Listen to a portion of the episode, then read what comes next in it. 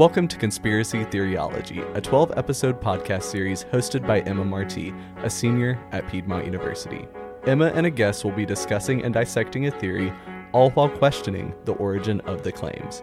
Host Emma Marti and all guests are not supporting any theories, but simply looking at information to dive into the belief of the theory.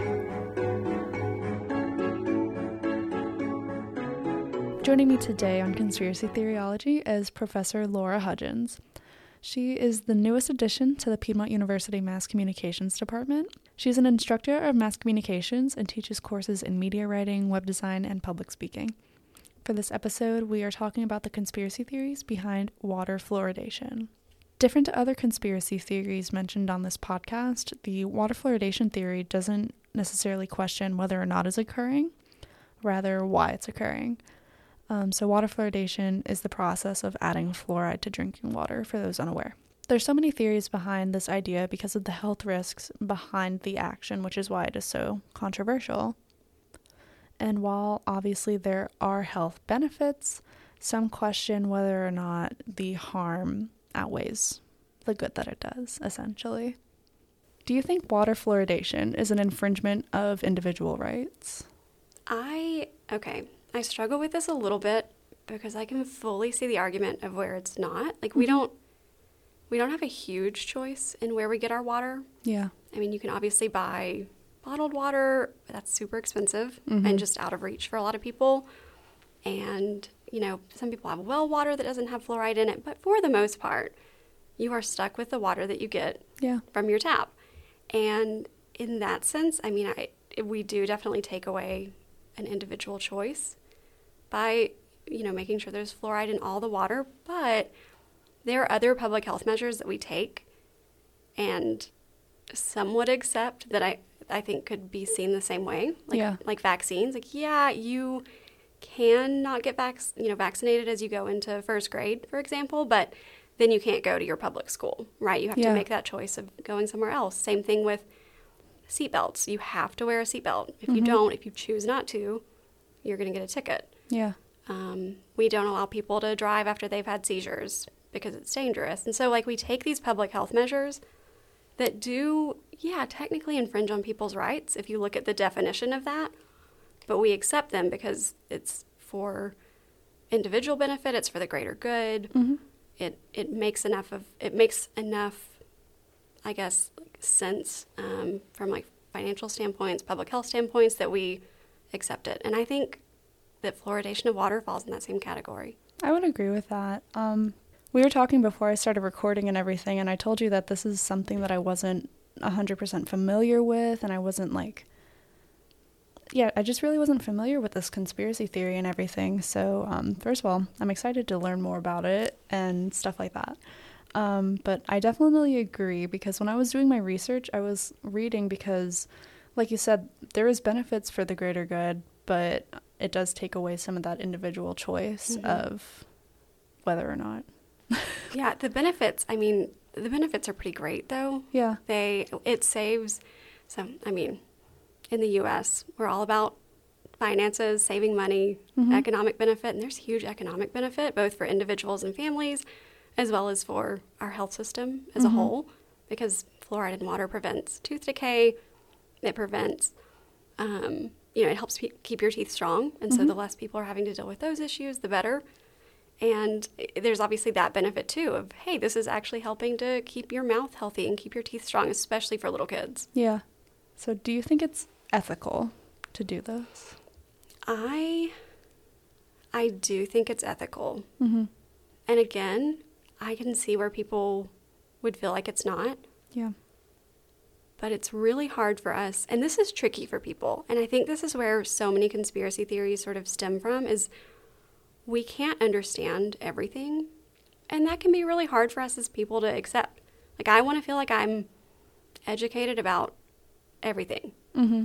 and I'm not, and none of us are. And so we have to rely on people to make decisions for us sometimes, and that can feel really tricky. But I'm going to trust a public health expert to make a public health decision for me, and I'm going to trust, you know, I I can't change my own oil, so I'm going to trust a mechanic to do it for me. Mhm. And so I feel like this sort of falls into the same thing where it is ethical because we're not just letting someone who's uninformed make Yeah. the call. We're relying on experts to do it for us. And I I wish that people could feel good about that. And we Mhm. don't always. But Yeah.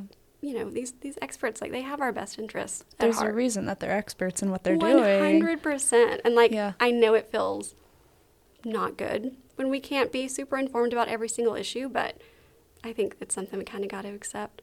I agree. And I like what you said about like a lot of conspiracy theories you really do just it's natural for humans to just want to know everything about everything. Oh yeah, we're just looking for those answers and looking to Yeah. fill those gaps. Mhm. And sometimes the real answer is really confusing Yeah. or really complicated, and so it's easier to find a you know more simplified answer that Yeah. might not be true. Yeah. Sometimes living in that like fictional fantasy world of where some things you just want something to be true so bad that you make it true. Yeah, one hundred percent. Like sometimes that's good and sometimes that's where a lot of danger and conspiracy theories can come from Mhm. because like m- me and Dr. Dennis when we talked about Pizzagate, it was like that man was living in a world where there was a child molestation ring happening in that pizza restaurant. So that's Mhm. why he acted the way that he did. And thankfully, no lives were lost. But, like, I don't know. That's just where the danger of conspiracy theories come from because when people take them with so much face value, that that's their only truth. Yeah, one hundred percent. And I know you've talked on here before. Like there are some conspiracy theories that are really fun and harmless, Mm-hmm.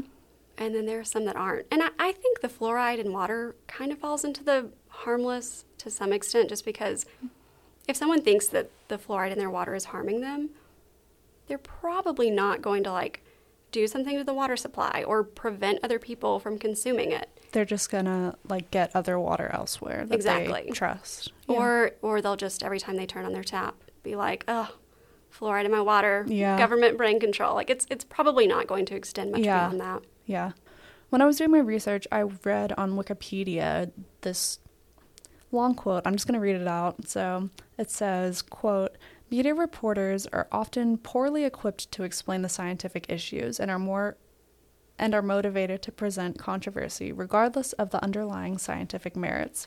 Websites, which are increasingly used by the public for health information, contain a wide range of material about fluoridation ranging from factual to fraudulent, with a disproportionate percentage opposed to fluoridation. End quote. So, when it comes to reporting on science, what role do you think journalists have since it's a field that they're not always familiar with? Because there are definitely times where, like, I'll be asked to write a story or something, and it's something I'm not like fully comfortable with, but I do it because it's the assignment and everything. Mhm. But it's like on a larger scale. What do you, what do you think? So I'm going to start probably all my answers with, "Oh, this is super tricky," but and that's 100% this one too. Yeah. And so my dissertation for my PhD is actually looking at how scientific studies are presented in like soft news, like Good Morning America and the Today Show, and we we see a lot of stories on there about coffee is a big one where it's like one week a study will come out that says if you drink coffee, it'll you know, extend your lifespan. And then the next week we'll see, oh, if you drink coffee, it'll give you these various el- ailments. Like it, we kind of go back and forth mm-hmm. with stuff. And that's, I think, where the problem lies is because journalists and reporters, as a former journalist and as someone who teaches future journalists, I'm always, I always want to believe that they have the public's interest at heart. Mm-hmm. And I do believe that, but I also know that they feel a real obligation to put information out there. And it even if they're doing their due diligence and doing their fact checking, if they're getting information from a source and the problem is more so with the source, that's that's really hard for them to figure out. And there are a lot of people out there who do bad science and mm-hmm. who are just pushing out studies because it's getting funded or they're just trying to get published or trying to get famous and that can be hard for a journalist to to make sense of. And so I think the the big takeaway for me with the role of reporters and the media would always be to present things with almost a grain of salt. Yeah. If you're if you're reporting on a scientific study or if you're reporting on something like, you know, fluoride in water, it it might be really tempting to present both sides. Mm-hmm. but there could 100% be that you know false equivalence going on where Yeah. yeah. there are doctors and there are scientists who are against something but that doesn't mean they're right and it doesn't mean they know what they're talking about Yeah. and so I think they have to, you know, we just have to present these stories as, hey, here is what one person said. Maybe they're in the minority of what mm-hmm. they said, or maybe the study that we're reporting on was not conducted super well. Maybe it was a small study. Maybe it was just conducted on mice and not on people and can't be extrapolated. I just think it's really important to, sure, report on that story, but make sure that you're giving people context. And audiences might not know what to make of that context, but I think, at least in that case, the reporter did what they needed to do and made it really clear that here were the findings or here was this opinion of an expert, but here's some more context to understand why that might not be the opinion of the rest of the, you know, the medical community or, or whatever body of experts.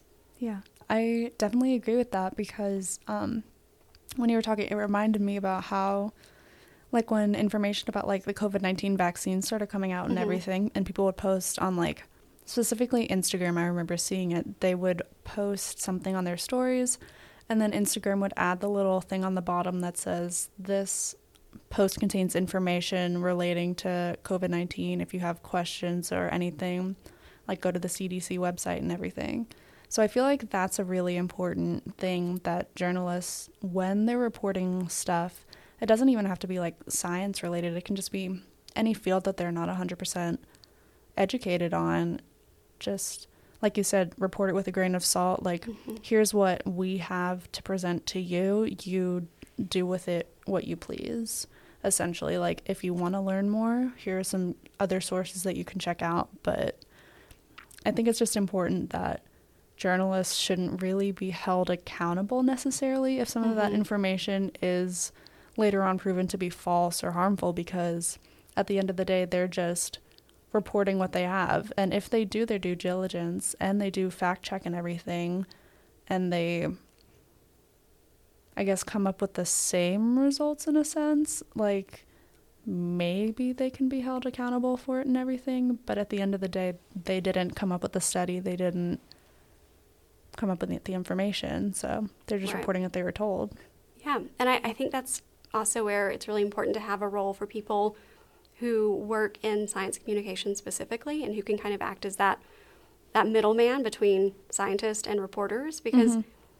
Scientists are not for the most part they're not trained in a lot of communication. They don't have that background. And so the information that they're putting out can be really hard to understand and interpret. And it's put out in a very scientific way. There's a lot of jargon. And you know reporters can make the best of that. They can they can dig into it to the extent that they know how. But mm-hmm. having someone there in the middle to say okay here's what the science says let's make this more accessible to other people yeah and then the reporters can take that. I think that's a hugely important role and, and one that we are starting to see more of where, you know, news outlets will have like a science correspondent who maybe is a doctor or who has some background in science but also has that background in communication. yeah And I think that's just an increasingly important role because it is really hard for us to understand scientific stuff and when we get confused about it, we start to lose that trust. Yeah. I when you were talking about that, it made me think of like if two people are just essentially talking in different languages, which Mhm. is pretty much what's happening like with the really high level scientific words and everything happening. You Yeah. can tell I'm not a science person, but like they're talking on that level, but then the journalists are talking on like a communications level. There's going to be some loss in translation type stuff where Mhm. it's like if a scientific hmm, if a science document or something has like a specific word that the journalist isn't familiar with, they could look it up. They could use the wrong definition or Mhm. something, and it's just lost in translation. And I feel like some conspiracy theories could stem from that because of just kind of mis, not necessarily misreporting, but like misunderstandings in a sense. Yeah, definitely. And I mean, you know, as a mass comm student, and I think everyone sort of saw with COVID, especially in those those early days, once information gets out there, it's really, really hard to take it back. Mm-hmm. So if we have one message about something that is seemingly from an expert, if that information changes or if the way that it's delivered changes, we tend not to believe the next thing we hear. We Yeah. stick with that first one. With social media, it's so easy now for im- or for messages to get shared, um, and so it's it's just, it's hard to take it back. It's hard to make those corrections, and so it's really important to not only get stuff right the first time, but to make sure that we present it in a way that shows audiences that that can change. Yeah. So, with the example of wearing masks early on in the pandemic, and we were hearing, you know, even from Dr. Fauci, hey, save the masks for healthcare providers. You know, regular regular everyday people don't need masks. And then when that changed, that it confused a lot of people, and so it made them really resistant. Mm-hmm. And that can happen with all sorts of, of stuff. And so Yeah. it's important when when scientists are putting out a message and then when reporters are reporting that message, they make it clear like, hey, this is what we know now. This could change. Like, please be, you know, amenable to more information later on. Yeah. And like you said, just like take everything with a grain of salt essentially Mhm. because nothing is really set in stone until it is. And even then, that could be changed. Yes, for So- sure. So, the practice of adding fluoride to water is often seen as unethical because it puts those who receive a lower income at the short end of the stick, essentially, which happens way too often anyway. Um, but people often do not have the luxury to choose what type of water they drink, like we talked about, like just drinking from the tap or just what whatever option is available, um, because high quality water is often more expensive. So, do you think that it's possible for there to be like some sort of ulterior motive as to why like the fluoride is being put into the water and it's affecting those lower income people essentially? I I personally don't think there is an ulterior motive. I think that we've been we've been putting fluoride in water for a pretty long time. Yeah. And I think once we saw the, the benefit of it, we just kind of never revisited it. Mm-hmm. And I think there is a lot of value in saying, oh, if we put this in the water, it can really help people, help people with their dental health. But I do also think it's so important to acknowledge the disadvantages that it puts people at who, like you said, already don't, are already are not like taken into consideration a lot of times with these policies and sort of with the treatment by society um, and just you know seeing that hey even people who can't afford to go buy bottled water or prepackaged water like they probably also you know want the they reserve the right to to drink water that doesn't have it Yeah. um, and so yeah i think it's important for any public health measure to kind of take into account like what does the accessibility of this mean and what does it mean for people who can't afford other options and in what other ways are they being neglected so I, Yeah. I don't think that we put fluoride in water so that they um, have to drink it you know Yeah. and have no other choice but i can fully see why it would feel that way Yeah. because you are saying like hey this whole group of people aren't going to have any options Mm-hmm. and it, it doesn't always i think make sense to Yeah. people to think like why if you know people don't have options like why would the government do it Mm-hmm. why would they force this upon people um, and they can't always necessarily like see the benefits or in their minds the benefits don't outweigh the harm Or th- yeah, they'll like hyperfixate on the harm and be like, Mhm. it doesn't matter anything good that comes from it. It's only the bad, Right. Essentially. And I can understand that hyperfixating on the harm because if you are part of a socioeconomic class that is so often like told what to do, or you have certain things forced on you, or you don't have the same number of resources, this would just feel like one more thing Yeah, where you're like, I don't even get a choice in my drinking water. because that literally that's at the, one of the most basic things that humans need. Like they can survive however long without food, but they can't survive however long without water. So, out Yeah. of all of the things for someone to be kind of at a disadvantage of, hmm that just shouldn't be one of them.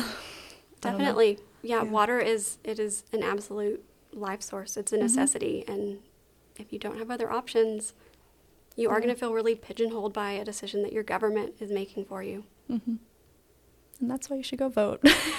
100%. Go Lots vote. of political implications with fluoride in water and I think it's just it just shows like a bigger issue when it comes to Mm-hmm. trust in the government and trust in experts and also this feeling of of losing that individualism and Yeah. those rights to make your own choices. hmm I do think it's just sort of like a representation of that bigger issue.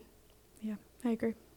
Um, I do have one Okay, sort of fun fact. Well, okay, maybe not a fun fact, but a little anecdote about fluoride in water, which is that the first city in the U.S. to fluoridate their water was Grand Rapids, Michigan, Mm-hmm. and they did it in 1945. And it was announced that they were going to do this, and weeks before it actually went into place, citizens of the city started complaining of like, oh. I have these sores on my gums. I have weakened enamel. My teeth are chipping, all because of the fluoride in the water. Mm-hmm. And their government had to be like, well, you don't have it yet, so just Yeah, hang like, it's- on. And It's not even out yet. right, definitely a sort of a placebo effect where they were Yeah. expecting it, and they they'd already told themselves like it was it was going to be bad. Mm-hmm. So I thought that was an interesting little Yeah. thing about fluoride in water. Yeah, that is interesting. I love the little placebo effects. They're so So fascinating. yeah. the human brain is so complex, and I love it. Yeah, me too. Well, thank you so much for joining me on this episode. It was very fun. Thank you. Always happy Yeah. to talk about fluoride in water. Your one passion in life, fluoride. Thank you for listening to Conspiracy Theoryology. Be sure to tune in every Friday for a new episode with host Emma Marti. Keep an eye open, someone's always watching.